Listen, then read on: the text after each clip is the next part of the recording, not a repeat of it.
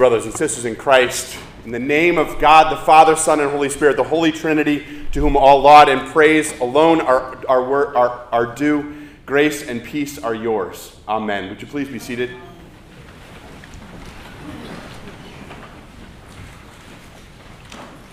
What a great privilege it is to be with you here at Trinity and to be with you this morning, be with you this week in your wonderful town. Um, our, our lake in central Indiana isn't quite as impressive as yours. Uh, and so it was good. My wife uh, is from Michigan, and so this is homecoming for her, though uh, she's from a little bit further south in Muskegon. And so it's always good to be with you also this morning. We're going to be looking at Isaiah 55, this wonderful passage from our Old Testament. And we see these words in the Old Testament. They're words that are pretty familiar to us that God's word will not return to him void, but will accomplish the purposes for which he has sent them.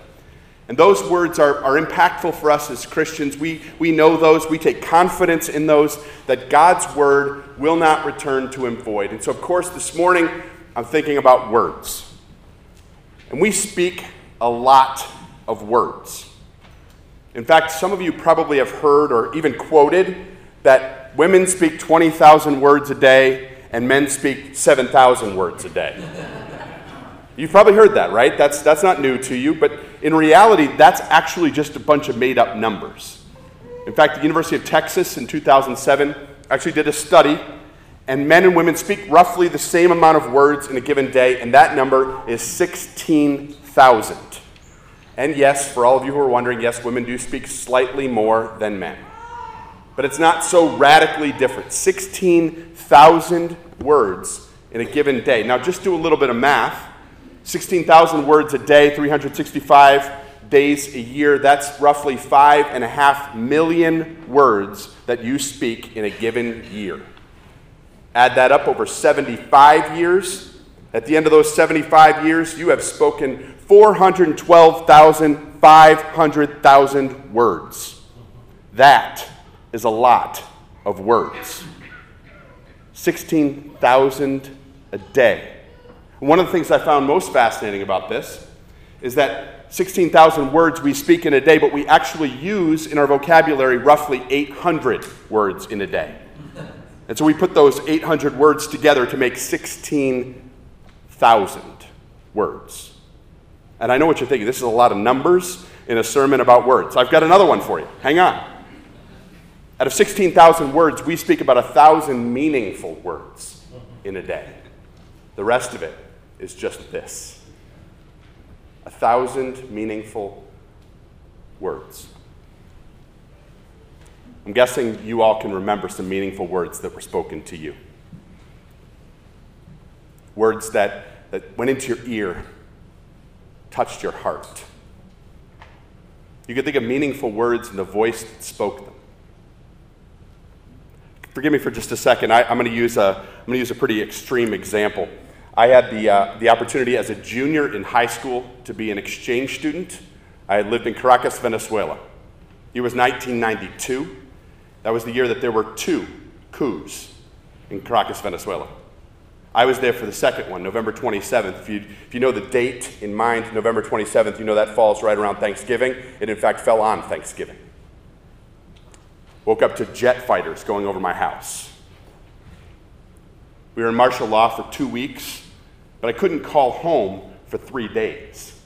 It was a long time to be without words from my family.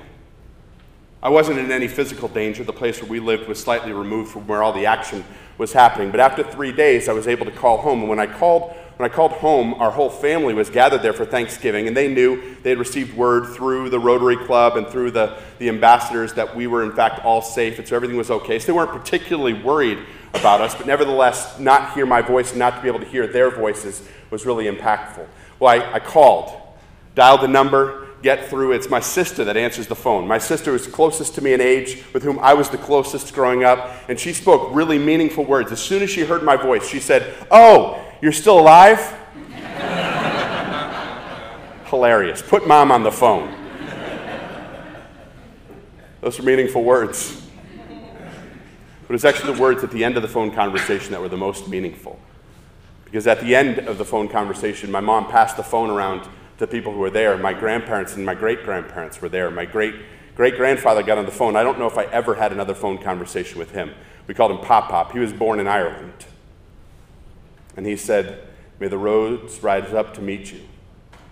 May the wind be always at your back. May the sun be ever in your face. And may you be in heaven 15 minutes before the devil knows you're dead. That was his blessing. You know it as the old Irish blessing. Those were meaningful words. I'm guessing you have meaningful words that were spoken to you too. Maybe not in difficult situations, but maybe difficult words. Not all the words you remember, not all the meaningful words that you remember are words that are spoken gently. Sometimes they're difficult words that you need to hear. We speak a thousand meaningful words in a day. Which ones of those will stick? We start thinking about these types of words and we go back to Isaiah 55. God's word will not return to him void, but will accomplish the purposes for which he sends them. God's word will not return to him void, which means God's word is meaningful. Which ones? I got one more number for you. For those of you that read the, uh, the English Standard Version of the Bible, there are actually 757,453 words in the Bible.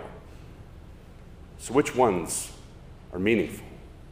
Which ones won't return to the Lord void when they're spoken? And by the way, if you're a King James person, the number is 770,000. And if you're an NIV person, the number is 750,000. So it's right in the middle, the ESV is.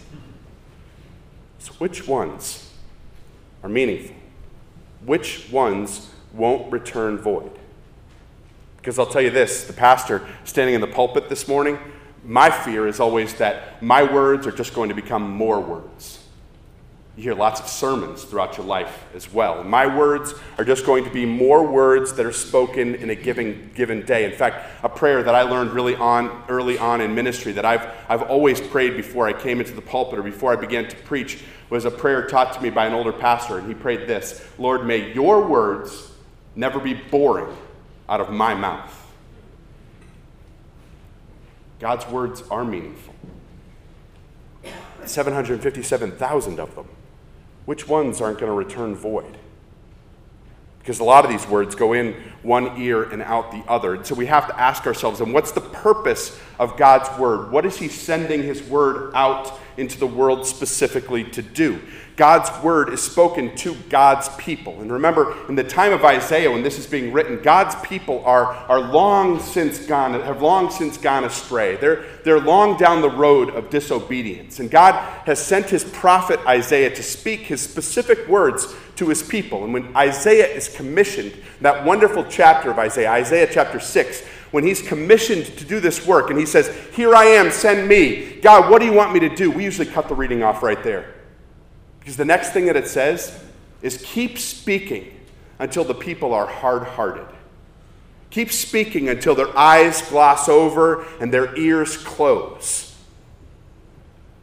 So, if that's what we're supposed to do, Brother Tonetti and I will be here for a while this morning, so just get comfortable.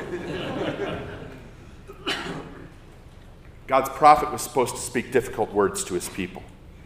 God's prophet was supposed to speak these difficult words because the people had hardened their hearts. And so God was saying, keep speaking to them so that they will know there's a prophet, even if they push that prophet away. Sometimes God's meaningful words are difficult. In fact, Jesus did the exact same thing.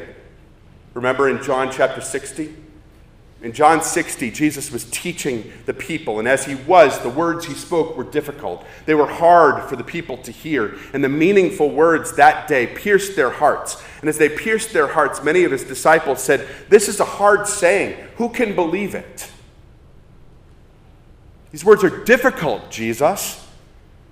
They encounter my life and they challenge me where I live. These words are hard for me to take. This is what it says, John 6, verse 66. After this, many of his disciples turned back and no longer walked with him. Jesus turned to his disciples and he said, What about you? Are you going, are you going to leave too? These words too difficult for you to hear? And Simon Peter. Always Simon Peter. who probably spoke 25,000 words in a day. Said, Lord, to whom shall we go? You have the words of everlasting life. Lord, where else can we go other than to you? Simon Peter spoke wonderful words of faith in the midst of the difficult words of Jesus.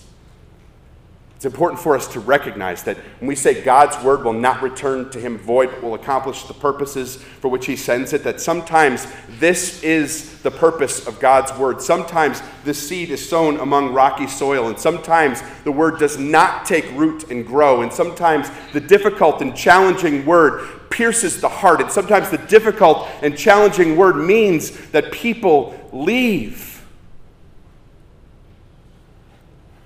This is a hard saying, difficult for us to take. Sometimes it happens,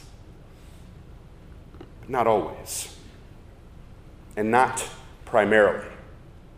Remember that God was speaking to a disobedient people when he spoke the words of Isaiah 55. God was speaking to them in the midst of words that Isaiah had already spoken, telling them they would go off into exile, they would lose everything that they held dear, that all of the things around them would crumble and fade. God told them in the midst of all of this, But I have not abandoned you.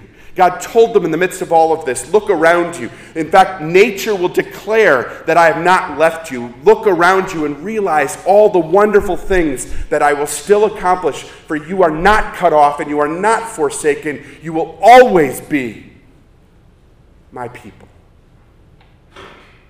And my word will always be spoken to you, and it will never return to me void.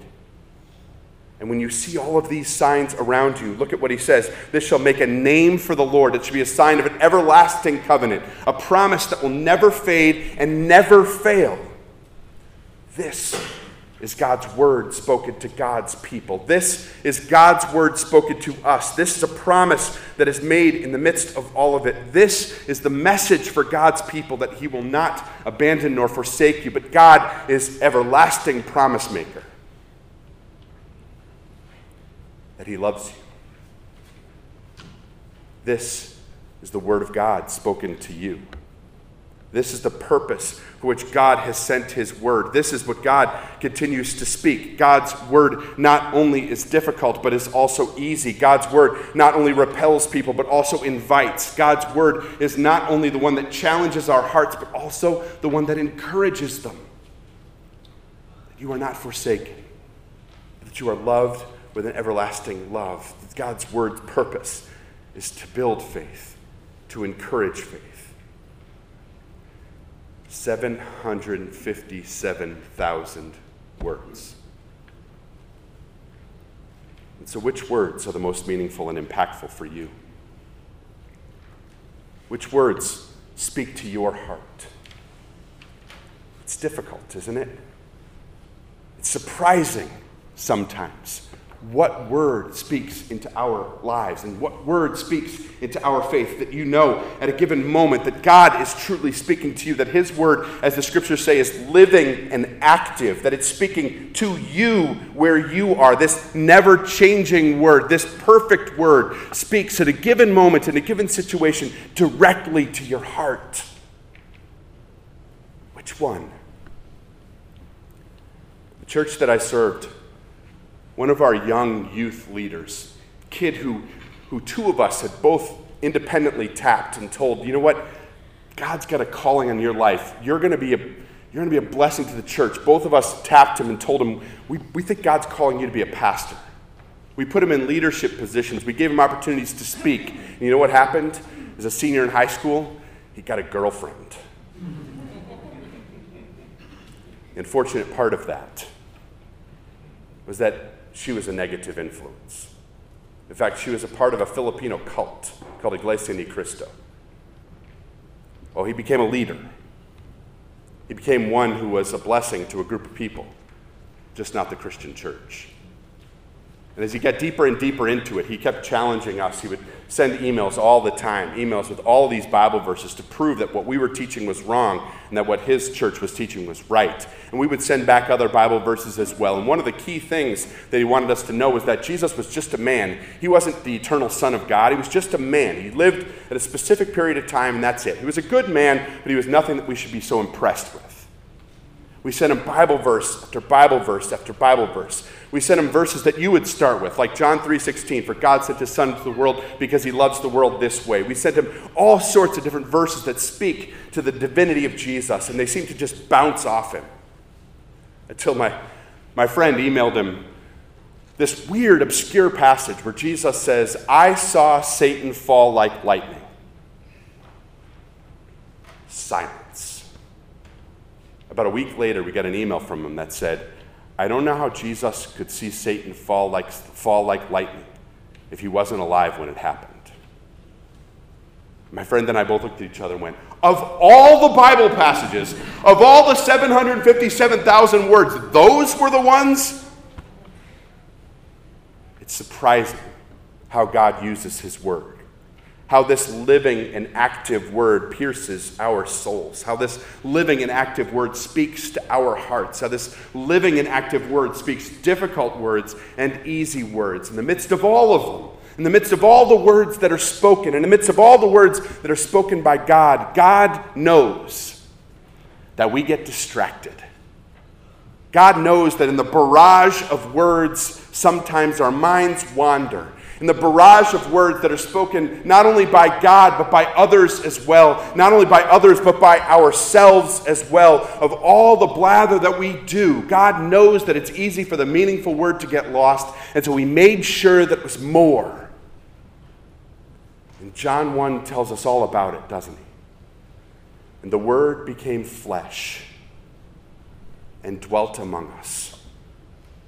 God wanted to make sure that we got the message. God wanted to make sure that we knew the Word, and so the Word became flesh and dwelt among us. And as the Word became flesh and dwelt among us, we beheld His glory. We saw the gift that He was from God, the recognition of all that He had done for us, that this is what God's words are all about, that this is what these 757 words 757,000 words point to. They point to God's work for you in Jesus Christ so that you would hear the message clearly. And God's word will not return to him void. And so, brothers and sisters, we know that it's true. Sometimes Jesus is difficult and divisive. But God sent his son primarily because Jesus is easy and inviting. Because God speaks in the midst of the difficult moments of our lives, in the midst of the challenges that we might face, in the midst of the times when we go astray. God is still speaking. And God is speaking into the midst of all of it through His Son. In fact, that's what Hebrews 1 says. In, in many ways, in various times, God spoke to His people of old by the prophets. But in these last days, He has spoken to us by His Son. Those are meaningful words.